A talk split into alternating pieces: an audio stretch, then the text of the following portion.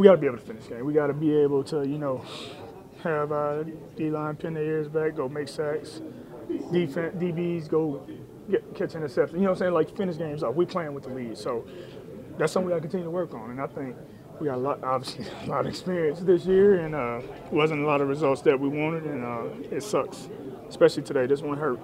You know, you want to finish strong as the last game of the season, and uh, you're gonna feel that for the rest of the offseason. You know, but uh, so many young guys played this year, and you can't you can't buy experience in this league. You know, and they're gonna get better. This team's gonna get better. So whoever's here next year, we don't understand like, nah, the theme is finished, and we don't we gonna we gonna fix it because we got to get fixed, or else we won't be here.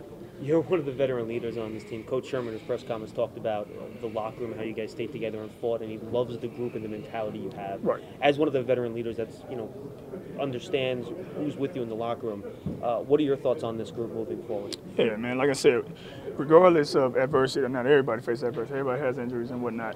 Uh, I'm talking about teams. So I'm gonna say this: I love our young guys. I love this group because we kept fighting no matter what the situation was. You know, we lined up, played the next play, and uh, competed, fought hard. Just wasn't the results we wanted. So moving forward, you know, we're gonna make sure every single leader in here gonna make sure that whoever's here next year understand like it's not gonna happen again. We know how this feels. And uh, if you're not buying into that, if you don't believe in that, you, you, you don't feel that, then probably won't be here. You guys, you guys forced that fumble with about two and a half minutes left. And you feel like that was the defensive stop that you guys year.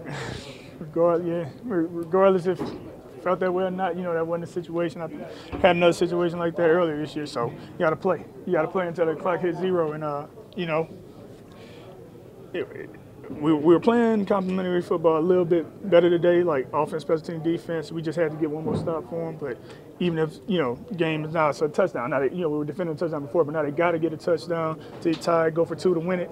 Uh, same situation. We got to go out there get one more stop. So it didn't happen. You know, didn't happen. So we got to finish. We got to find a way to finish.